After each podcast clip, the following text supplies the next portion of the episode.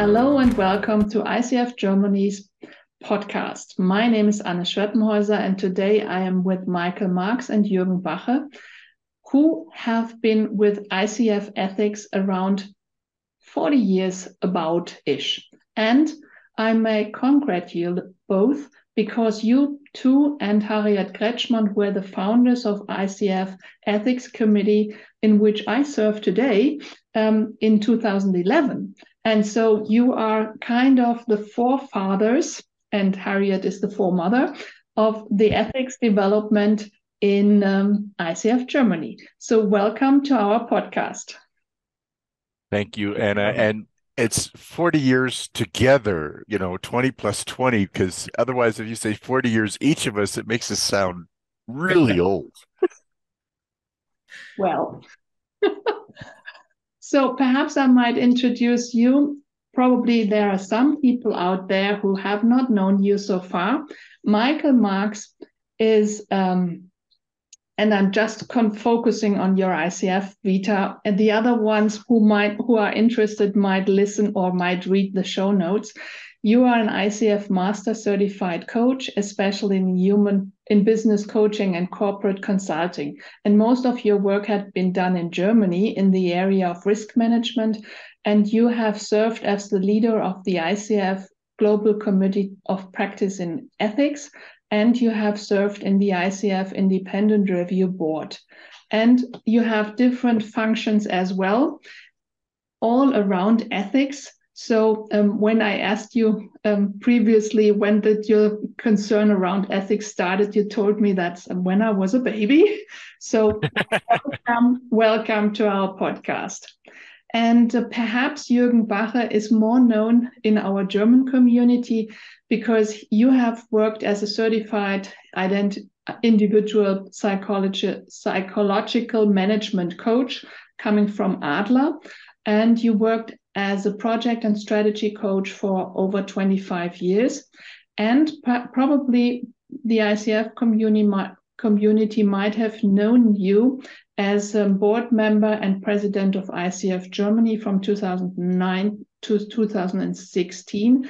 And you were the co founder of the Ethics Committee, and you were um, very actively in the uh, German Roundtable of Co- Coaching Associations. And since 2016, you are a member of the Independent Review Board, which you both work together. So it's a very close um, connection. And um, Jürgen offers the German language ethics water cooler on Mondays. I think it's the first or second Monday. The second Monday. The second Monday. And, yeah. and Michael offers the global water cooler, which is the some Wednesday, the second Wednesday or the third. So people who are interested in ethics, please check in as well in the water cooler. And today we are talking about an acronym that is very well known in Germany when we speak it German, ICE, but probably there's some different meaning in what does ICE mean in ICF and around ethics. So who is um, who is willing to answer this wonderful question? well, actually, the acronym I came up with as a joke because um, I thought it would be good to have a cool name. So I said, let's call it ICE, uh, mm-hmm. uh, ICE. Mm-hmm. And then, you know, like, okay, well, what could that stand for? Like, well, I don't know, but we we we came up with some some words, insights and consideration uh, for ethics. Mm-hmm. mm-hmm and it was previously you know ethics and interpretive statements and we'll talk in a minute it was it was also pronounced ice but um you know at the beginning it was just is mm-hmm. and mm-hmm. some people from especially from germany didn't like that just is interpretive statements so then it went to eis and now it's ice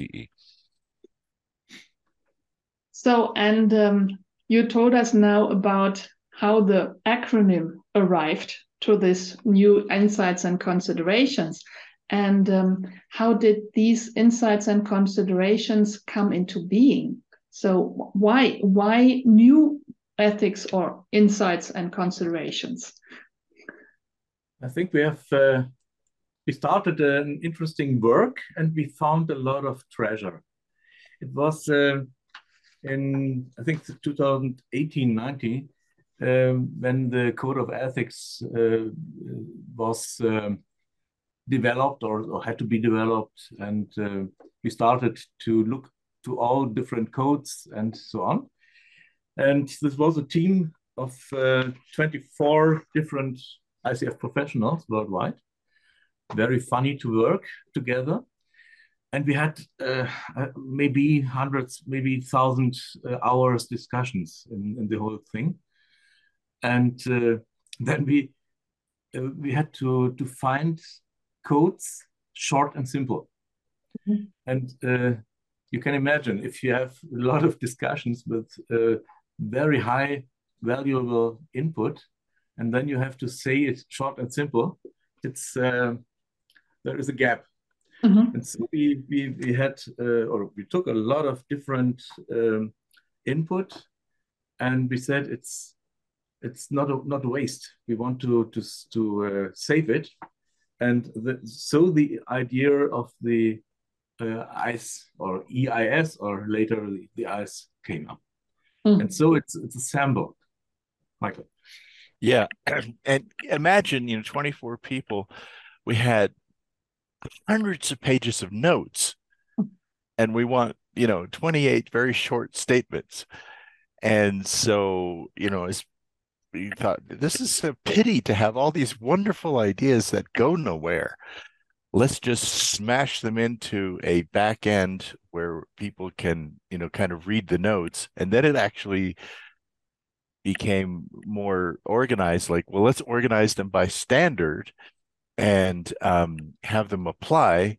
And then, oh, by the way, maybe they should make sense and not repeat themselves too much. And so, yeah, we started the EIS process. And we would say, uh, what would you say, Jürgen? We would spend maybe 10, 20 meeting hours per standard.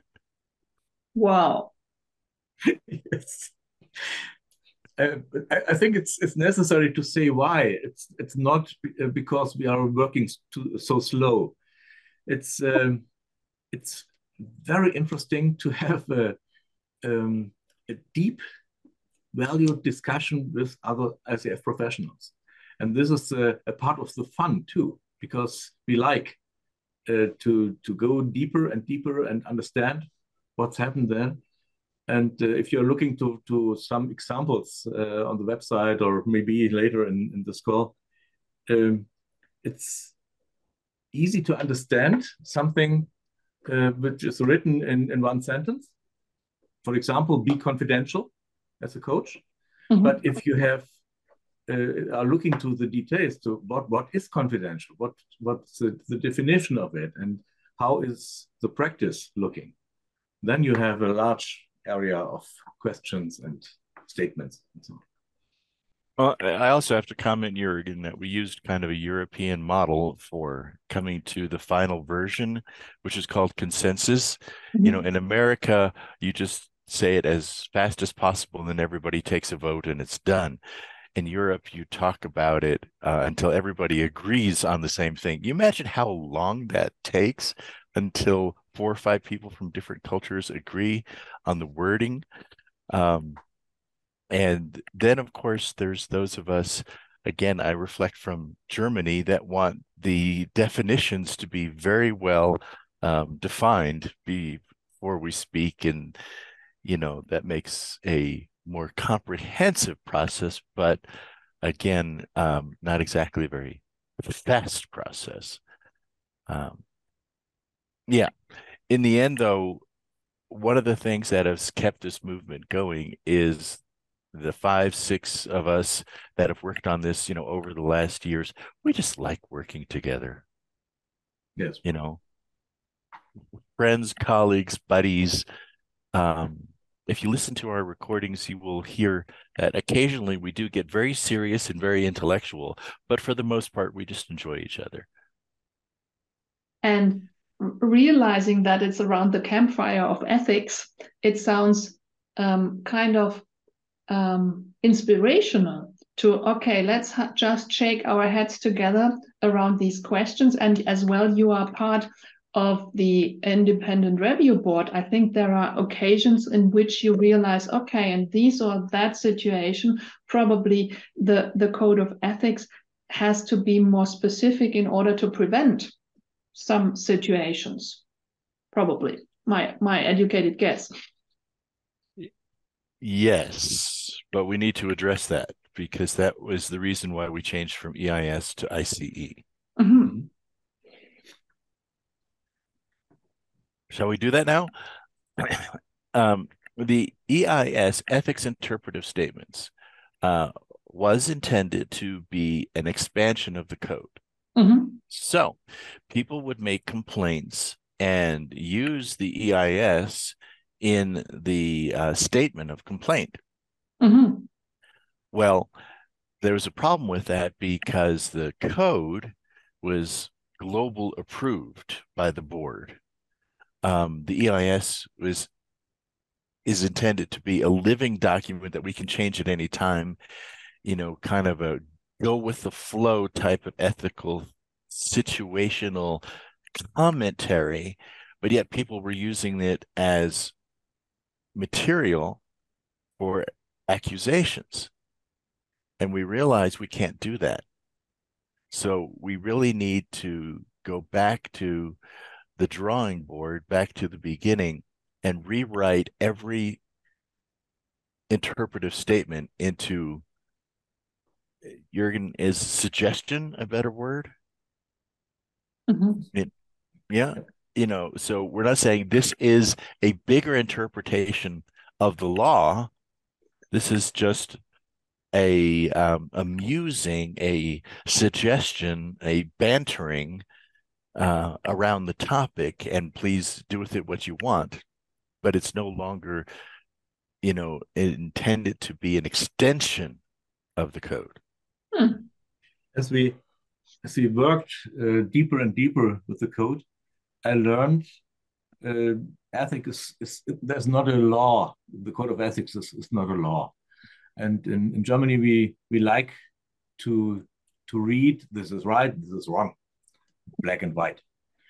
Then I learned uh, ethics has um, it's not black and white. There are a lot of grays of gray color.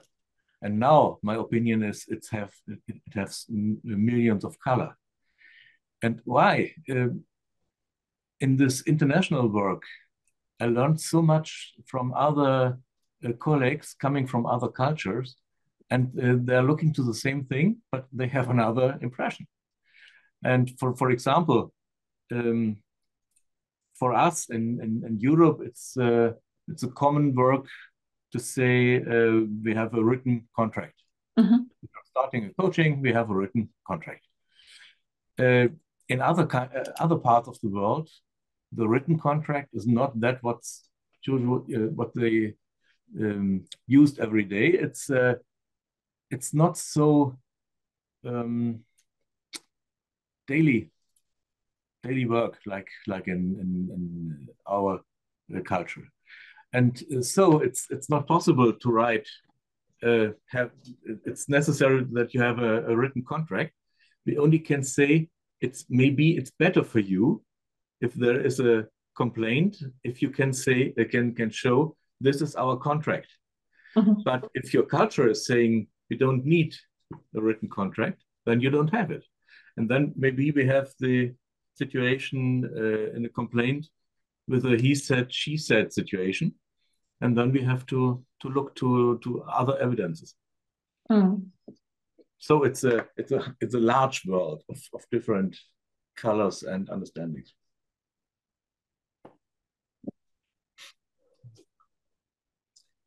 So you just um, dove in in who wrote the the the ICE and what's your goal? Perhaps you might specify this a little bit more.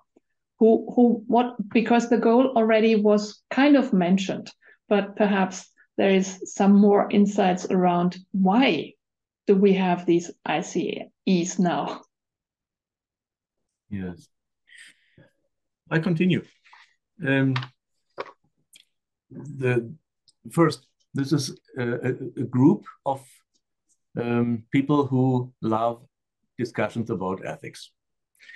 We have no, uh, and, and, we're normal people too. I mean, you know, just we, we, do have normal lives, but we do have this yes, exceptional fondness for discussing ethics.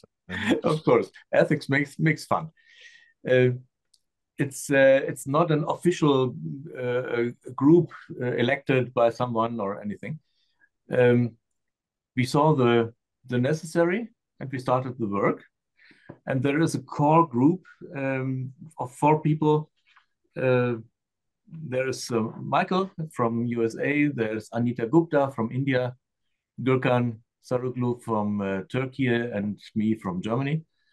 And um, we are we have, have our meetings, uh, try to to uh, develop the different uh, ICE statements, and if we are finished, if we are thinking we are we, we finished it, then uh, other coaches are looking to it. For example, the IRB members or others, and our input is coming from different sides. It's not only the input from uh, us four, it's uh, coming from the communities of practice, from the water coolers, uh, from the cases. And my personal goal is to help ICF professionals to become better and to prevent uh, complaints. Mm -hmm. This is the most important thing. Give an example. In the water cooler, it was brought up that our smartphones, you know, can record our voices and turn that into a translation into a um, a text. Well, if you have that activated and it's just activated in the room, but you're talking to a, a client, then the AI behind that, you know, voice activation is taking in every word.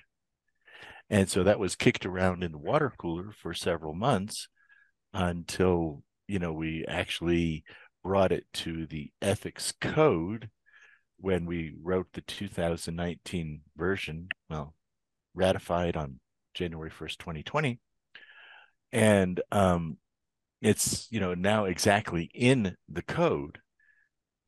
However what does that mean? You know the coach is aware of technologies and how it affects the coaching is what's in the code but an interpretive statement was needed and now a insight and consideration to expand on that. Hey you know maybe you want to turn off the voice activation uh, on your phones and remind the client that if theirs is voice activated then you know the different uh, ai systems that have access to your microphone you know are recording it. Yeah. And I suppose the AI um, questions um, will raise as well more um, ethics um, insights and considerations as well. Do you see some of those coming alongside? Well, yeah, you know, it's one of the funny things about the water coolers is somebody brings a topic to the water cooler and you think, wow, I thought I'd heard everything, but that's new. you know, there's always a interesting way for the human to twist ethics into their own advantage, or more accurately said, ignorant of what's going on and not recognizing how it's disadvantaging the client. And so somebody finally gets you know a sense of this and brings it to the water cooler is this actually a disadvantage to the client? And we said why it is. And then there's awareness being generated and ultimately it'll make it its way into the insights and considerations so that the world you don't have to be an icf member to access the insights and considerations. You know the entire world reads this. And no i know for a fact the entire world looks at the ICE uh, statements uh, to help them understand what we mean. It's hands down the most quoted. The, the, the code of ethics from ICF is in all research the most quoted code in the world mm-hmm. at the moment. Mm-hmm. What I can, can see in the water coolers uh, is that there are a lot of uh, engaged ICF professionals who had questions about ethics. I'm sure that there are a few thousand coaches in our community who had questions, but they don't know it because uh, there are some some behavior in in their coaching. Um, maybe it's okay, maybe it's not okay. Maybe it's a um, they are walking on a on a small line, and uh, therefore it's helpful if you have somebody or a, a written document like the uh, ICE. Uh, there are some hints. Please uh, think about this point. Is it a point for you? If not, okay, forget it. But maybe it's a it's a hint uh, helping you to prevent a complaint or only to be uh, to become better. And uh, this is uh, the uh, value of this whole work to to understand. It's it's uh, by the way, it's the same uh, goal which the IRB has uh, to help our members and our professionals to be good coach, to make a good coaching. And, and I'll springboard on that, Jürgen. So all of us that work on the insights and consideration for ethics are members of the IRB. And it would be fair to argue well, shouldn't someone from outside of the IRB uh, also be working on that? And what Jürgen is saying is we're taking the input from many, many people outside of the IRB, yet it is four of us at the moment and whoever else shows up because it's actually open to the entire IRB. It's not a chosen committee. It's anyone can show up. There are just four of us that are more consistent than the others. And what I'm saying is that it takes an IRB member to look at the considerations and the insights and say this is relevant to the code or not relevant to the code because we don't want to write volumes of interpretations that are not relevant to the ICF code of ethics and the ICF professional practice. So, you know, it does limit itself. And the vehicle that we've chosen is to make the insights and consideration a sub function of the IRB, the Independent Review Board. So, I am an ICF professional. And um, when I look to the um, um, insights and considerations, and I realize, oh, probably a client realizes, okay, she did something, she did something, and this probably is not in line with these ethical um, aspects. So, what what would happen to me when my client um, kind of complains about me and my behavior during the coaching? Yes, what happens? um, I, I, I stay, stay uh, um, be serious, not not joking. Um, if there is a complaint starting, um, what is what is your feeling, for example? What does you feel about if, if a, one of your clients is uh, starting a complaint against your work? Are I would, happy? I'm not happy, and I'm I'm probably would be shocked because I my assumption would be if I'm not working professionally, then it would be a part of our conversation. Yes, as well. This this reaction, um, I think the most coaches would have, and so our first step in the RB is to look what's happened. Is this a, a, a real complaint? Is it? Uh, uh, seems it's like there that there have been uh, done mistakes, mm-hmm. anything like this. So we are looking for evidences. Mm-hmm. There, um, is, is the, the, complaint does it have evidences to show what's uh, which which kind of breaches the the uh, which coach codes the coach breaches and um, if we find no evidences for example then maybe there is no um, no further complaint but we are creating I'll, I'll interrupt um, the there might be a real breach of the code, but there's just no evidence. So in the end, the IRB says we don't find evidence for a breach of a code. That doesn't mean it didn't happen. Yeah. Mm-hmm. Yeah. Please continue, Michael. Well, okay. Uh, I also wanted to mention on this, you know, standard number 14, you know, uh, as an ICF professional, I adhere to the code of ethics when I become aware of a possible breach of the code by myself or I recognize unethical behavior in another ICF professional, I respectfully raise the matter with those involved.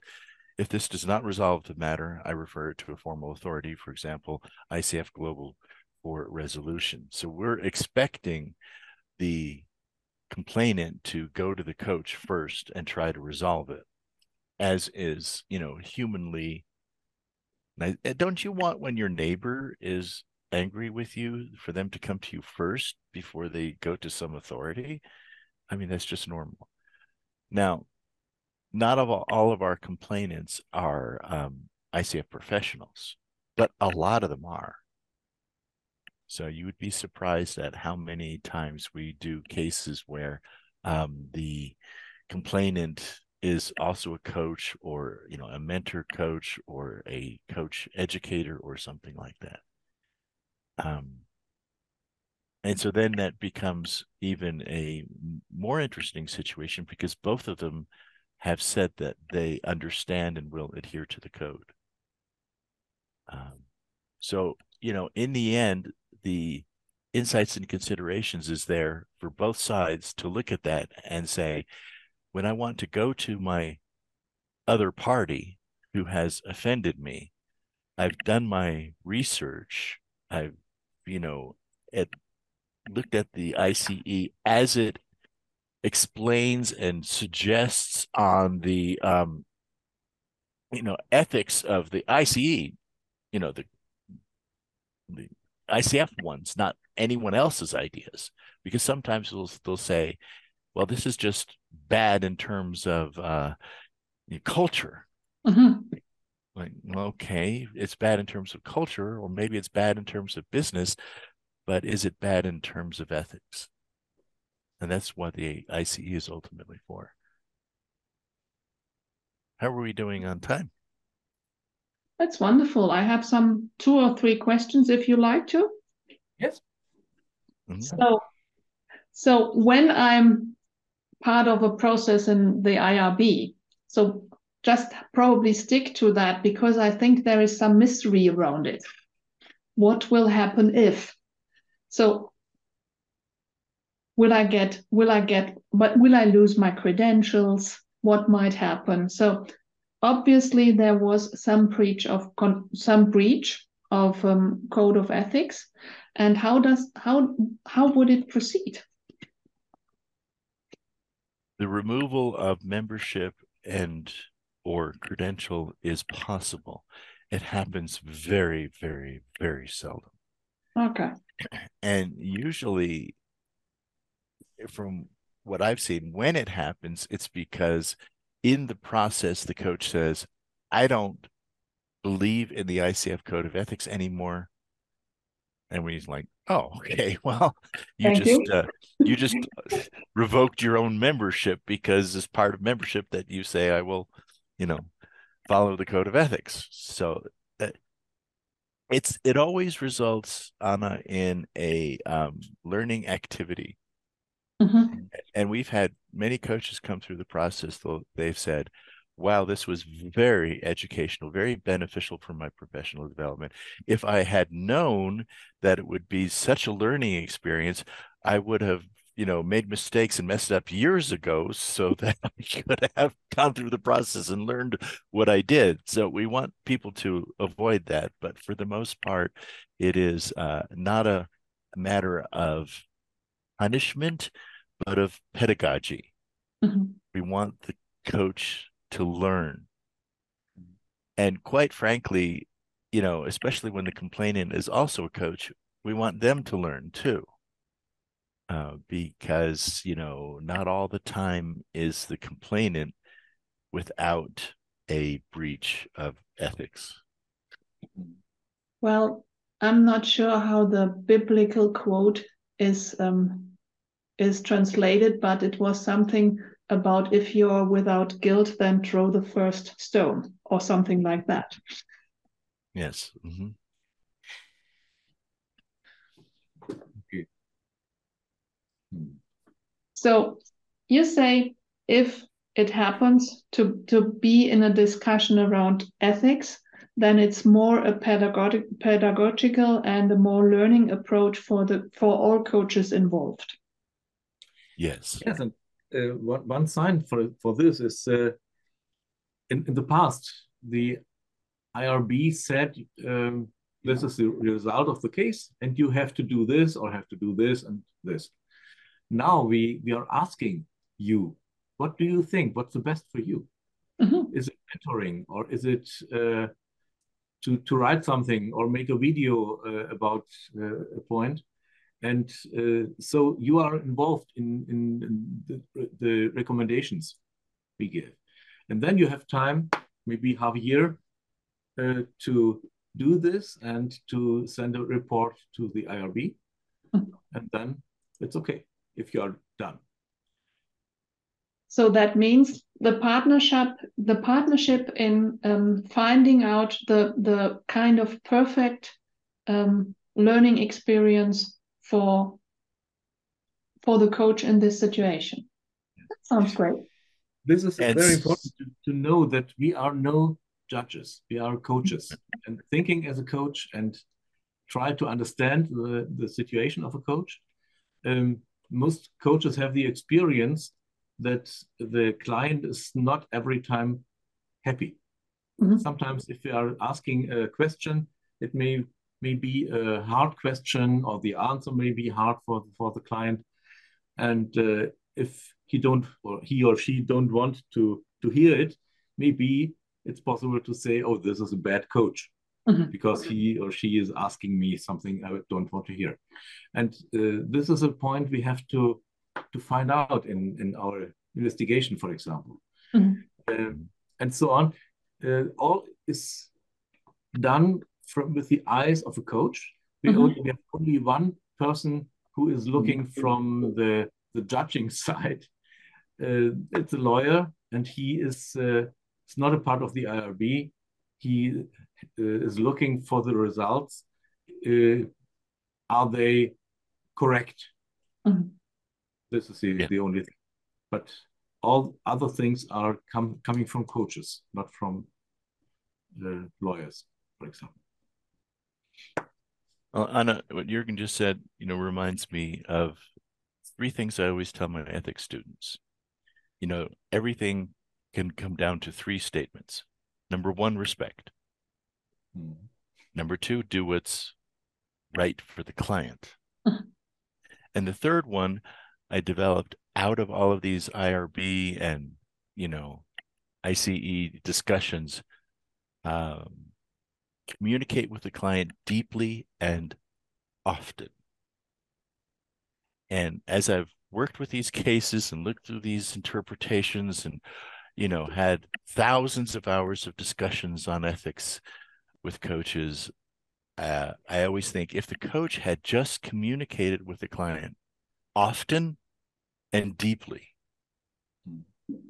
you know my first mentor coach and maybe he's even listening to this um, a German guy, you know, he would every four or five sessions at the end of the session when we were done say, Michael, how are we doing? How is the coaching going? And this was my first coach. So I thought that was normal. Well, I found out it is not normal for you to check in with the client and say, you know, you and I, how are we doing? how is the coaching relationship going? And I believe thoroughly that every coach practiced that, we would not even need an IRB. This is uh, an important point for me too. Um, I say we have core competencies. These are important. How to to make a good coaching, and we have a code of ethics. And in, in my personal opinion, the code of ethics is much more important because it's the base. If you have a wrong mindset about people, for example, your your picture of, of humans, uh, you can learn as much as, as you want, tools or competencies or anything like this. Uh, it's it's not so important like your personal understanding and position to your clients, to the humans. Therefore, I think our work is important and valuable.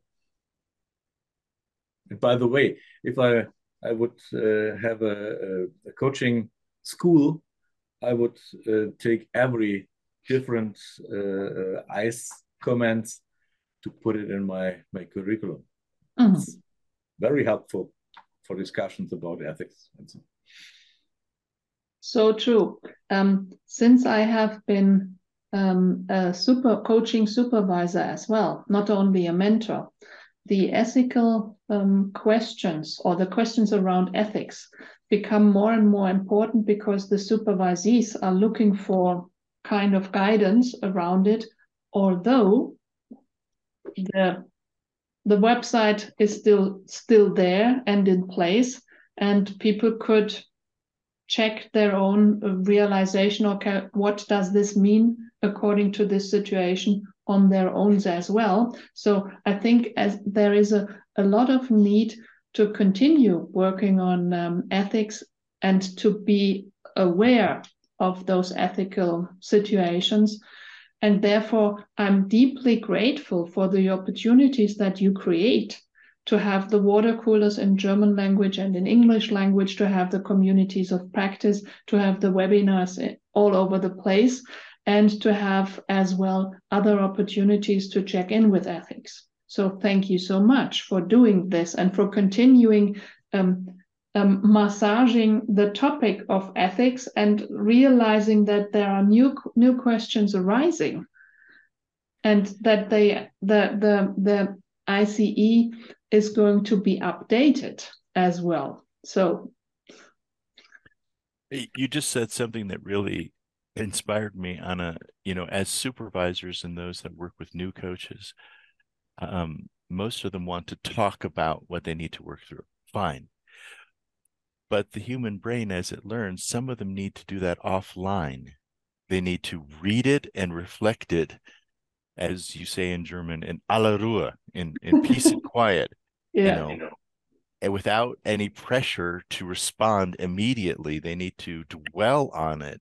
And for that, the ICE, the Insights and Considerations, is a wonderful document for you to mull over what's there, what it means, how it applies, so that you can articulate a question with your supervisor, for example. And I want to, want to put in one last uh, thought, looking to, to the next time, the future. Uh, today we have a, a, discussion all over the world about AI and uh, AI and coaching too. And uh, I'm an, an, an, optimistic man. Uh, so I, I think uh, coaching via artificial intelligence is coming, sure but the deeper things, where you have an ethical uh, questions, for example, this is very hard to uh, put it in a machine.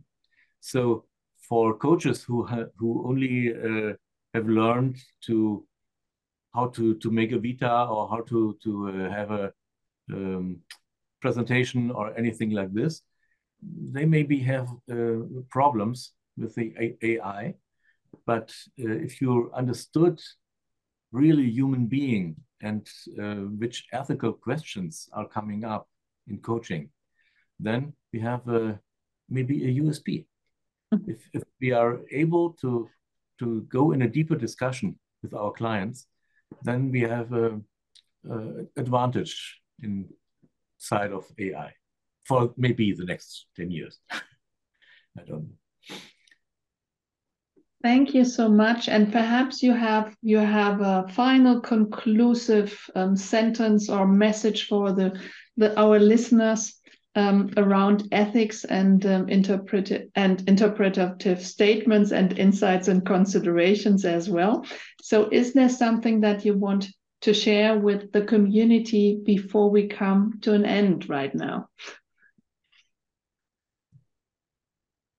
Well, only if uh, if you have an idea, a question, a suggestion, you know, send it to uh, ICF. The easiest way would just be ethics at coachingfederation.org as an email, um, and it will be filtered, you know, onto us in the Insights and Considerations Committee, and um, yeah, we would we love getting those type of inputs so that we can go back and you know make the dynamic document better as we move forward and we don't have to wait for the global board to approve it because all we're doing is making suggestions.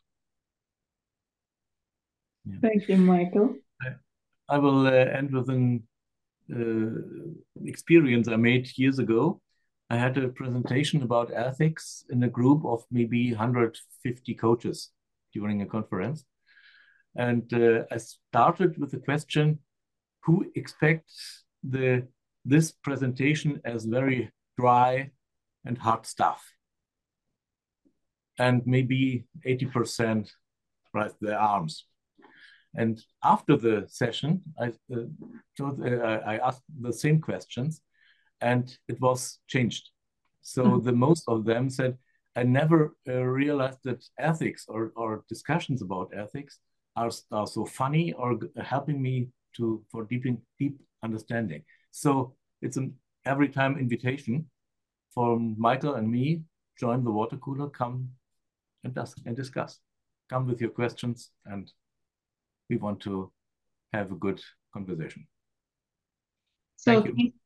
Thank you so much for being our guests today, and thank you for the incredible work you do around ethics and you, the continuous work you do around ethics and um, to to help um, the professional coaches see the beauty and the impact of ethics as well. So thank you so much, and please, colleagues, meet meet these these two guys and raise your ethical questions or bring in your your your concerns that you have, and I suppose they will work around it and give conclusive answers. So thank you so much for our conversation today.